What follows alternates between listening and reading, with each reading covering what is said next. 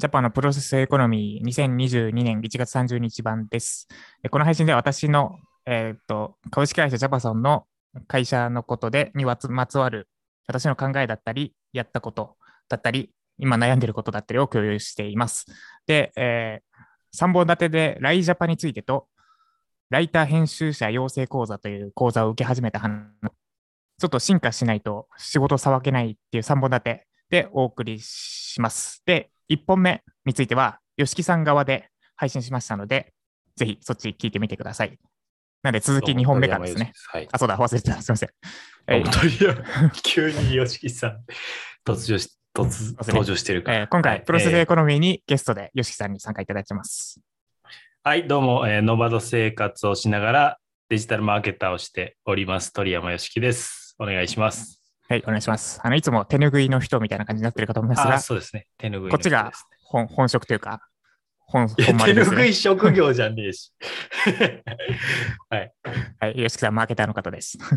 で、あ1本目がライジャパーについてですね。まあはい、ライズアップむしろその、それに至るまでのなんかジャパソンの、あの、葛藤期っていうか、なんか裏側を聞けるようなお話でした。はい。えーそしてこっちでは、こっちでは残り2本ですね。えっと、別のライティング、ライティング講座を新しく受け始めたって話と、いつスタートしたんですか？はい。あ昨日ですね、おおまさに。まさに。は始まりたってほやほや。で、そそれが、うまあ、あの、本当は現地だったんですよ。現地ではい。や現る予定だったんですけど、はい。えっと、まあ、コロナのこともあって、 Zoom、Zoomと現地をなんか合わせ技。で、昨日については、 Zoomだけの開催だったんですね。ああ、なるほど。なんか、オンラインの教育っていうか、オンラインコースとかに慣れちゃってるから、リアルっていうのはむしろレアな感じしますけど。で、しかもか？なんだ、都心？ん？動画の保存がなしなんですよ。新しいのが。だから、一応、休んじゃったら、えっと、1000円で、なんか1000円払うと、その2日間かな、その後2日間だけ動画見れるんですけど、手元には取っておけないんですよ。ええすご。お金取るんだ。そう。すげえ、そのライブ感をめっちゃ大事にしてんだなと思って。なるほど、なるほど。で、かつ、うんちょっとびっくりしたのが、ズーム開催なんですけど、まあ、普通なんはか、主催者だけカメラオンで、他はカメラもマイクもオフにしてくださいがよくある指示じゃないですか。うん。そこはもう原則カメラオンにしてくださいだったんですよ。うーん。で、なんかオンにできない事情があるなら、事前に連絡しておいてくださいみたいな。えーじゃあ本当にリアルを再現する形ってことですね。オンラインでも。で、うんそのオンにする理由が、えっと、講師が受講生の顔を見て話す内容を決めているからってのが一つ。おおその理解度を見てるってのと、はいはいあと、オンにした方が集中力が上がるっていう、なんか研究データがあるみたいなんだっけな、ー。うん。ですね。なるほど。で、実際昨日カメラ、えっと、ちょっと出先からも受けてたんで、途中からオンにして聞くようにしたんですけど、はい。こっち帰ってきてから。で、やっぱオンにするとなんか全然違うわって思いました。その集中力というか。ああ、受講生側として。あそうですね。そうですね。見られてるか。で、これちょっとなんかに使えないかなって思ってるって感じですね。うん。うん。で、まあ、すぐできそうなので思ったのは、ズームつけっぱにしといて、で、自分が映ってる状態で作業するとかですかね。あ、あ、一人の時でも、あ、そうですねなんか。映ってると思うと意識するってことですね。そう、講座にも、私のライジャパにも使えるけど、まあ、この、なんだろう、人に見られてる感ってうん。すげえんだなって思思いました。まさにもうプロセス垂れ流しじゃないですか。そうですね。あ、でも、あの、まあちょっと集中力のためっていうことじゃないけれども、40スタジオっていうのを知ってます？アプリっていうのかな？しサービスっていうのかな？あの、初めてです。はい。ケンスーさんっていう人があ作ってるやつなんだけど、まあ、クリエイター向けで、クリエイターが絵描いてるとか、デザインしてるとか、まさに作業してる間をライブ配信するっていう。ただ、ただ垂れ流して垂れ垂れ流してるっていうと、ちょっと表現悪いけど、でもその作られたやつが欲しいとか、あ、今作ってるそれ欲しいとかっていうふうに売れたりするみたいなことがあるみたいで、なんかそのプロセスも人によってはやっぱり価値、まあそれこそまさにプロセスエコノミーだけど、になりますね。でも自分自身にもやっぱ影響が、まあ、そうっすよね。それ映して流してたら自分もなんかシャキッとなりますよね。なるほどな。そうですね。うんで、まあ、それが受講体験としてのあれだったんですけど、で、この講座が、ウェブライター向けじゃないんですよね。あの、いわゆるライター向け。本とか雑誌とか。ええすごい。で、まあ、時代の流れに合わせてというか、ウェブライター関連の話もあるんですけど、読まれるウェブ記事のタイトルの付け方みたいなうんのもあるんですけど、その本とか雑誌でどう書くべきかとか、企画の立て方とかを学べるんで、それ私自身が、なんか、もう一段階進化できるかなって思ってます。めっちゃいいっすね。ちなみにもう僕、まさに最近、ここ2週間ぐらい、あ、もう本出す、出したいなと、今年は。あ、まあまあまあ、まず電子書籍っていう領域かもしれないけど、はい本出すぞって思ってました。まさに。まさに。なんで、あの、よろしくお願いします。ご指導 えー、そうか。でやっぱなんか違うんですか？そのウェブライティングっていうのと、なんかあんまりわかんないんですけど、その、なんか、すごい本質的だなって感じますね。なんか、ウェブライター系の講座って、結構すぐになんか書き方の話に入るんですよ。うんうんうんうんなんか、ですの連続とか、語尾が連続しちゃうと稚拙に見えますとか、あとははい接続詞が、接続詞使いすぎると、かえって読みづらくなります。うん。とかうんそういう系から入るんですけど、この講座もまだ昨日受けたばっかりですけど、その目を鍛えろみたいな、うん、うん？目を鍛えろ。そのなんだ、サウナに取材行くとかするじゃないですか。うん。で、なゆ優秀なライターほど、いろいろ人とは違う目目で見たりとか、ああとは人が気づかないところに気づくとかがあるみたいな。なるほど。だから、どねのどう書くかじゃなくて、その前に目？大事なのは目みたいな。めっちゃ本質的じゃないですか。そう、そうねなるほどなって思って。それ僕も、あの、コピーライター養成講座っていうのを僕多分3、4年ぐらい前に受けて、その時に習った、まあ、し師匠っていうんですかね、は、あの、今でも慕わせてもらったり、あ、ていうか、一緒に仕事させてもらったこともあるんですけど、はい。そのこ時も、まあ、みんなみんなっていうか、ほとんどは受講生はやっぱどうやって書いたらかっこよく書けるのかとか、伝わんのかとか言ってたけど、いや、まず何を書くのか、先に決めるっていう話がありました。うん、そして何を書かないのか。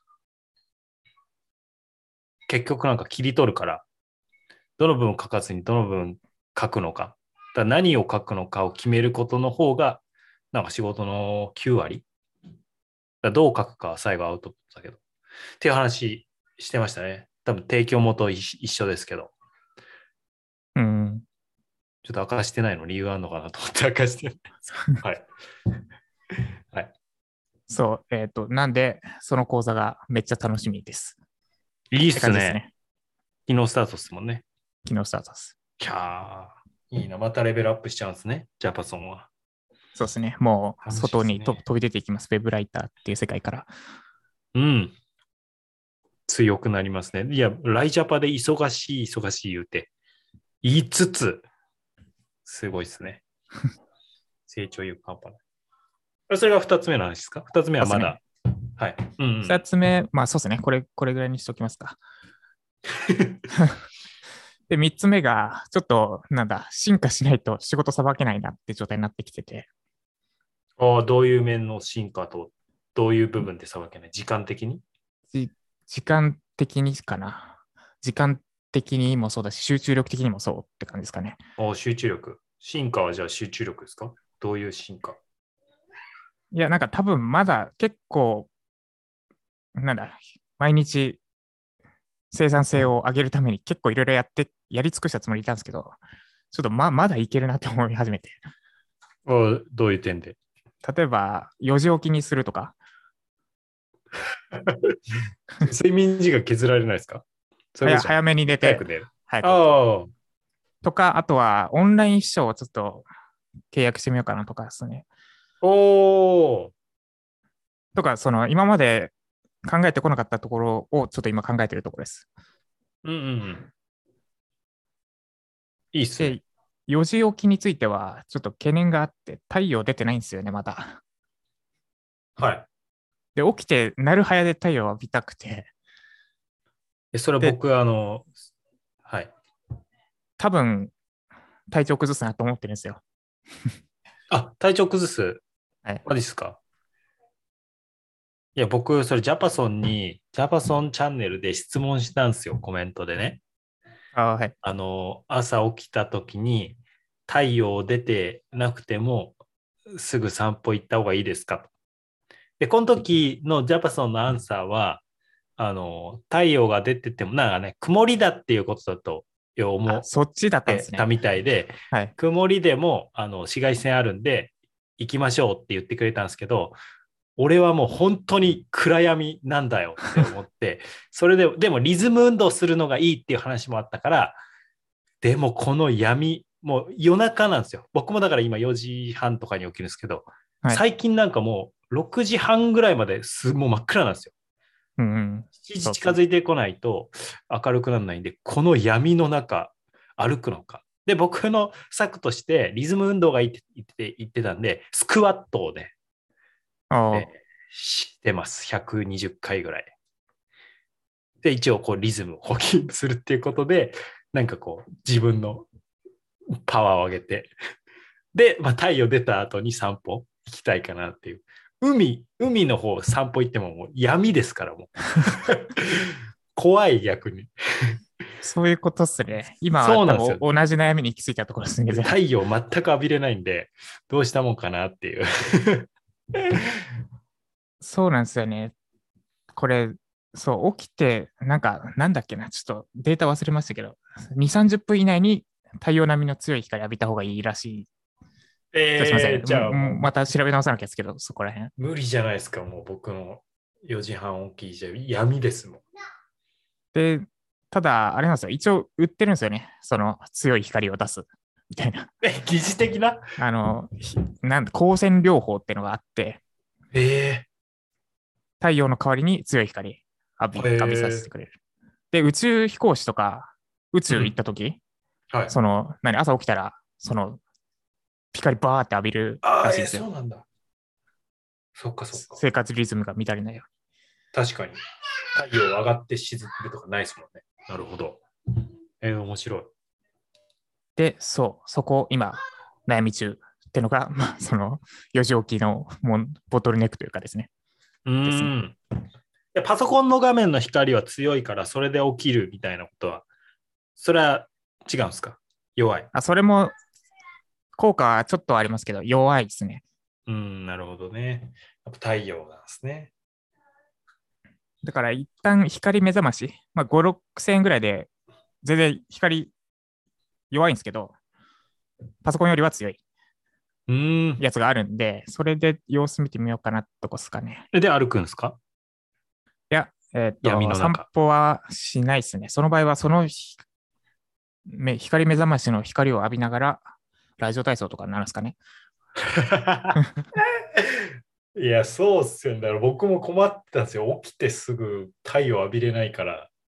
で、4時起きだから、ラジオ体操して、2時間ぐらい作業したら、日が出てくるから、そこでまた改めて散歩うん。それでも季節にあの左右されますね。太陽の出る。時間が変化して、今すごい遅いから、沖縄だともっと遅いのかな、なんかもう7時ぐらいにならないと明るくなってこないんですよね。うん、そう夏は5時半とかに起きれてたのに、冬は無理っすね。ちょっと太陽に影響されてる。はいはいはい。まあ、あと寒いっていうのもありますよね、起きるとき。あ、そうですね。うん。まあ、それが健康的とも言えなくはないんですが、ってとこですね。で、家の中でニット帽をかぶってますもんね。そうですね。坊主っていうのもあるんでしょうけど。こっち T シャツですからね。沖縄なんで。いや、いいっすね。あったかそう。晴れるとあったかいっていうね。うーん、なるほどね。じゃあそこが起きれば？はい。そうですね。4時起きがそれそれです。ちょっと太陽をどうしようかなで、目覚まし、光目覚ましを検討中。で、もう一個がオンライン秘書ですね。うん。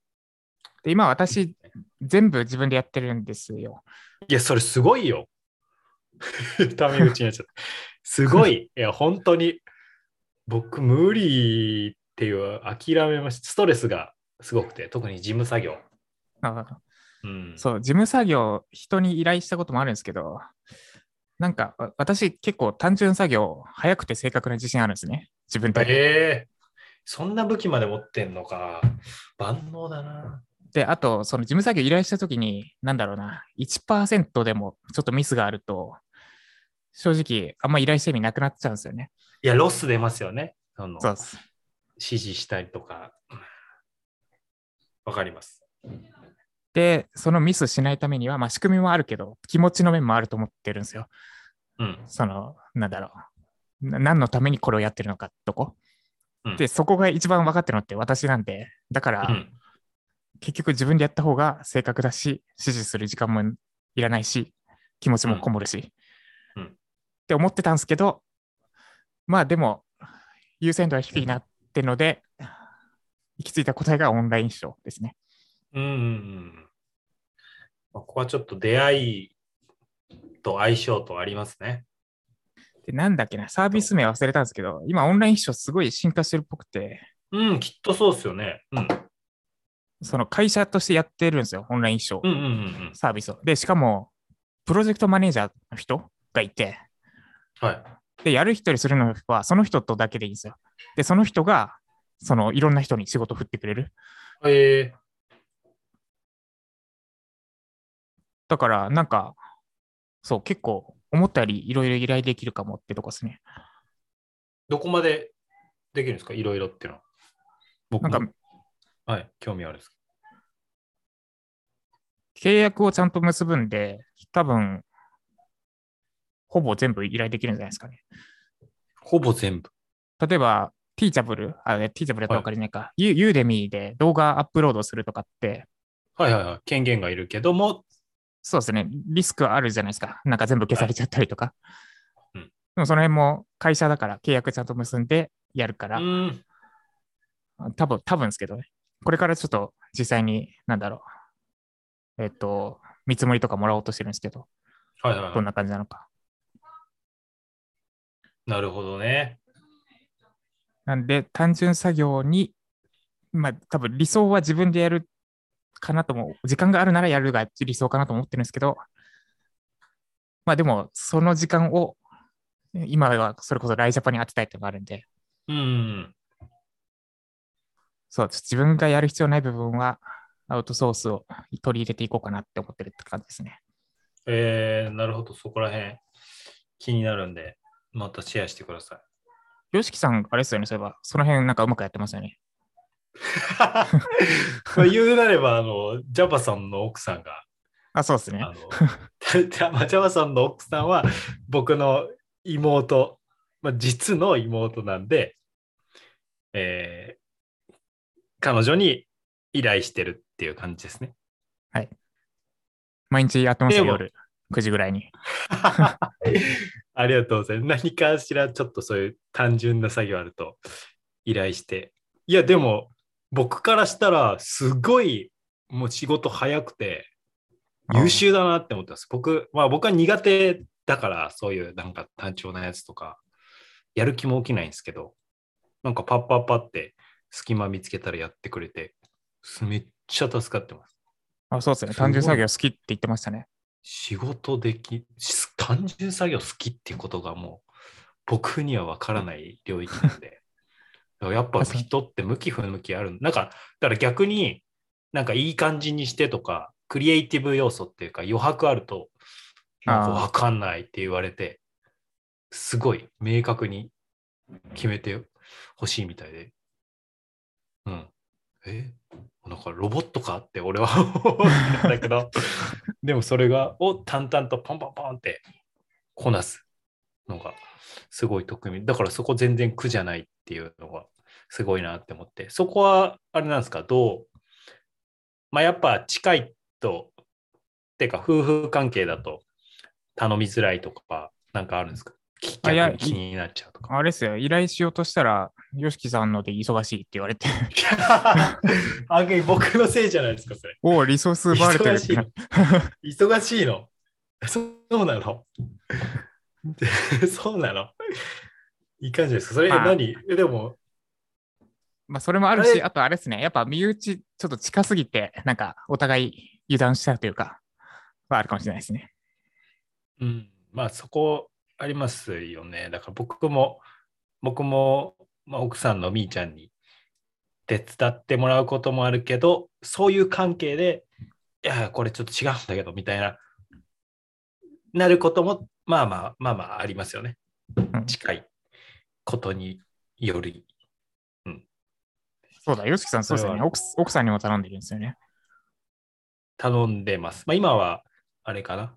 うん、そうそうそう。と、クリエイティブ系っていうのかな？動画あ編集。まあ、でもなんか、そうそう、動画編集の僕は苦手なんで、これこうしたいんだけどって言ったら、なんか調べながらやってくれたりするんで、それもまたすげえなって思って。うん。うん。尊敬ですけど。そうそう、僕は結構一人じゃヘタヘタなんで、まあそれこそジャパソンにも助けてもらってるけど、すごいもうみんな才能すごいなって思ってますよ、僕からしたら。いやー、そうですね。ちょっと依頼、依頼、が下手なんですよね、多分俺は。あ、でも、なんか、そこちょっとあるかもしれないなって思いました。なんか、この人コミュニケーションによるレバレッジを効かせるみたいな。うん、そうですね。僕、多分、多分自分で言うのもあれだけど、頼り上手だったりするところがあるのかもしれないなっていうふうに。あだから一つながりで仕事もらったり、なんか今朝も、その自分のクライアントさんが、ちょっと別の人が鳥山さんに相談したいって言ってるんですみたいなのとかもらったりとか、あコミュニケーションによってなんか広がってるから。確かにな。ちょっと今こ答え見えたんですけど、はい、俺、私は、あれですね、結局さ、本当は自分でやった方がいいって思いつつ依頼してるから、そこっすね。そこの差かもしれないです。ああ、なんか、この人に依ま頼した方がいいものができるって依頼するなら、なんか変わってきますよね、スタンスとかも。あなるほどね。へまあ、下手にというか、ジャパソンができちゃうからこそのっていうところですね。できちゃうって思っちゃってるからこそ、思っちゃってる。いや、うん。でいもや、そうですね。いや、でもいますよね。僕、そういう人をスーパーマンって呼んでるんですけど、僕からすると、いろいろできちゃう人。で、しかもなんか自分で全部できた方がいいですよねとか、まあ、それもそうだし、できるべきですよねとか言われるのも、いや、それもそうなんだけど、もう、そうなんだけど、だからその人もいろいろできることが別に楽にいろいろできるようになったわけじゃないと思うし、苦労してうん努力してなっていってるっていうのは分かるけども、にしてもストレス尋常じゃなくて、ものすごい時間かかった上にストレス溜まってできないみたいな。それを乗り越えてできるようになっていくっていうものもあるのかもしれないけど、でも自分が好きなものだったら、めっちゃ、まあ、例えば海外のつくツール使ったりとか、まあ、僕は英語はできる方だけど、分かんないってなっても好きだし楽しいから、延々とやってられるんですよね。没頭できる。なんか、学生時代にゲームハマったみたいな感覚できるけど、そうじゃないものって、やっぱ、得意な人にやってもらった方が、めっちゃ、そんで、得意なもので自分はお金を取ってきて、で、得意な人にお金を払って、っていうのが、一番価値最大化できるんじゃないかなっていうのが僕のアンサーです。だから万能になることを諦めたやつになりました。ジャパソンを見てて、いつも何でもできんだな、すごいなって思ってます。いや、うん、なんかあれですね、多分共通項があるのかなと思ってますけど、あ、そう、似てるなって思いつつ、でもなんか、なんか能力高えなって、いろいろ自分でやっちゃうじゃないですか。そうですね、こだわこだわっちゃうんかなななんすかねわかんないな。人に依頼したくないんですよね。苦じゃないの。苦じ苦じゃない。ゃないですね。むしろ、例えばスライドとか、ユーデミのスライドとかは、なんか絶対に自分で作りたいって思っちゃいますね。はいはいはい。まあでも、こだわりポイントがあるところは、自分でやるべきだと思うんですよね。それは。そうですねだたそうこだわる範囲が広すぎるのかもしれないですね。うーん。なるほどね。でもまあ、事務作業は外に。誰がやっても一緒。まあ、事務系は誰がやっても一緒領域になりますよね。そうですね。で、僕なんかはスライドも、あの、頼っちゃうんで、デザイナーさんに。うんそれは多分誰がやっても同じ領域じゃない。けど、うんうん、そうですね。うん。なんか、そう、まあ一長一短かな。だから、なんか自分がやることで、こう完全にコントロールできるっていうこともあるし、うんうんえーだから人に依頼して、あーあ、これかってなったりして、いやこうじゃなくてってなることもあるんだけど、一方で人に依頼したときに、あれ？あ、自分これ想像しなかった。うわ、これすごいいいじゃんってなることあるんですよ。この自分の範囲を超えるものができる、出てくることがあって、それはやっぱすごい、なんか、まあ、感動するし、嬉しい瞬間なんですよね。ああ、なるほどなって。なるほど。うん化学反応それが自分の、うん、そうそうそう、自分の中だと生まれないから、まあ、僕バンドをやってた時もそうだったんですけど、あ、そのフレあ、こんなフレーズつけんだみたいな。あ、それめっちゃいいなってなったり、うん自分の外になんかこう出ていく感じが、うん、面白い。って思ってますね。話展開しちゃいましたね。でも依頼していくんですよね、事務作業ね。そうですね。ちょっと、うん、優先度をつけようと思ってます。えじゃあ、T、ちなみにだけど、具体的だけど、Teachable っていう学習プラットフォームのあの中の英語を手動で日本語にしなきゃいけないじゃないですか。ああ、はい。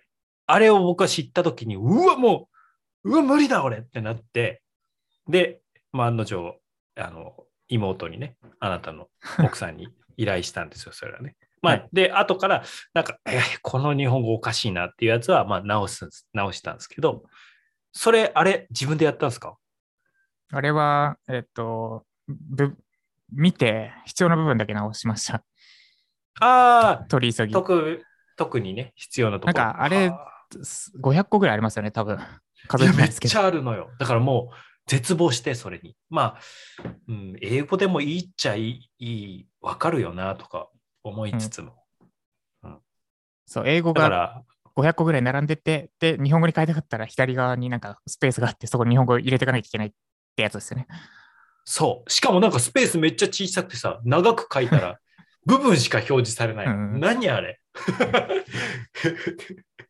まあまあ、だからたまにティーチャブルで、なんか謎の日本語の人とかいるけど、まあまあまあ、あれはあ日本語対応してくれないっていうのがちょっと欠点かな。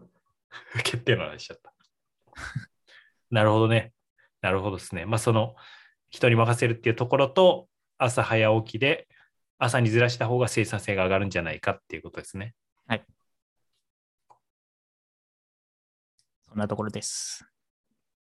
またそのオンライン秘書は、僕逆にそういう、あの、初めましてみたいな、えー仕事の頼み方、やっぱした、したことないっていうか、え、縁から、人つながりからああ、はい。とか、コミュニティつながりからとか、この、なんか、僕、スキルい入りというよりは、この人いいなっていう感じで入るんで、うん。だからこの人いいなって思って、その人のスキルが、まあ、自分の仕事とあんま関係なくて何もないこともあるけど、そのスキルが重なった時に、あこの人いいな、あ、デザインやってんだ、じゃあちょっと頼んでみようかなとか、そういう感じあになってるんで、だからスキルからこう探すじゃないですか、多分外部、外中は。はいそれでどういう人と出会ったりするのかなとか、いうのはすごい興味ありますね。僕はむしろドキドキしちゃうんで、そっちの方が。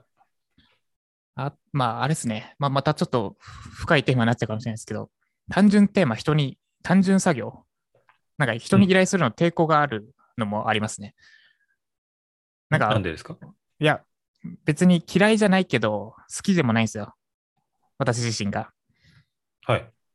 で、なんか誰にでもできる仕事を振るって、うんなんだなんだろうな。一回その、それをやられたことがあるんですよね。えっ、と、はいはいはい。めちゃくちゃどうでもいい、どうでもいいというか、本当にもう、なんだろう、高校生、中学生とかでもできそうな作業を振られて、それも30歳過ぎてからなんですけど、えっ、と、それは会社で？えっと、アルバイトしてた時ですね。へえで、その時にちょっと泣きそうになったんですよね。なんで俺こんなことやってんだろうみたいな。はいはいはい。で、そう。だから依頼しづらいかなって知り合いだと。あ誰でもできる系の作業そんなことってことですね。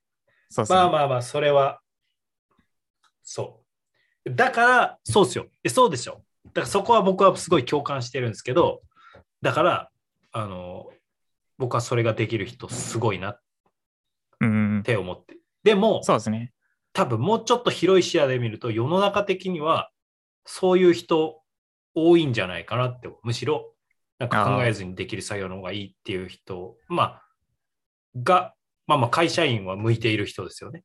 いわば。うん別に感情を持ち込まずにできるっていう。それも一つのなんか才能だなっていうふうに思っうんてます。だからそれを淡々と、淡々と速やかにこなすっていうのをむしろやりがいにしてる人とかもいるから。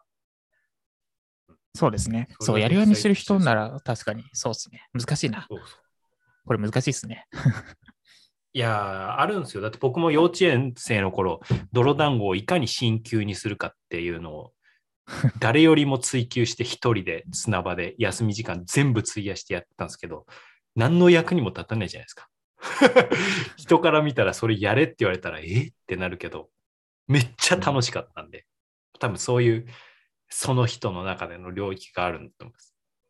うんそうですね。向き。うん。だから仕事でやってるってことは、まあ向いてるし、だからまあ向き不向きはね、考えないといけないなって思ってるんで、僕も結構、ジャパソンに何か頼みたい時とかは結構気気使うっていうのかな。これで大丈夫かなっていうふうには思ってますよ。あと、なんか記事を見てもらった時に、あ、ちょっとこれストレス与えてんじゃねえかなとか。それはでも多分そうだから、だからちょっとあ勉強しようって思ったんですけど。あありがとうございます。うんうんえっと、そろそろまとめますか。まとめましょ以上、ジャパンのプロセスエコノミーでした。えっと、まとめると、私が新しい講座を受け始めました。で、それが、 Zoomだったんだけど、自分の顔映ってるとめっちゃ集中力上がるんで、なんか、なんかいろいろ活用できそうだな。私のライジャパの講座内でもそうだし、あと私自身が作業するときにも自分の顔を映しとくとかで活用できそうだなって思ったのと、その新しい講座がウェブライター向けじゃなくて、ライター向け、もっと幅広い本とか出版、本とか雑誌とかなんて、なんか歴史長い、ウェブよりも歴史長いんで、もっと本質的なことを学べそうな気がしてるってとこです。なんで、この講座が終わる頃には、もう一段階進化できそうです。で、もう一個が、ちょっとタスクが滞留するようになってきたんで、進化が必要だなとこで、えっ、と、4時起きを検討中。まあ、ただ太陽出てないのが懸念なんで、えー目覚ま、光目覚まし時計を買おうか検討中。まあ、買ってみて様子見ようかなってことですね。でもう一個が、これが大きいところですね。えっと、オンライン秘書を導入しようとしてて、その全部自分でやるをやめようってとこですね。ここちょっとうんビッグテーマなんで、また別の機会でお話ししていければと思います。う。楽しみ。そんなところです。なんかありますか？補足的な。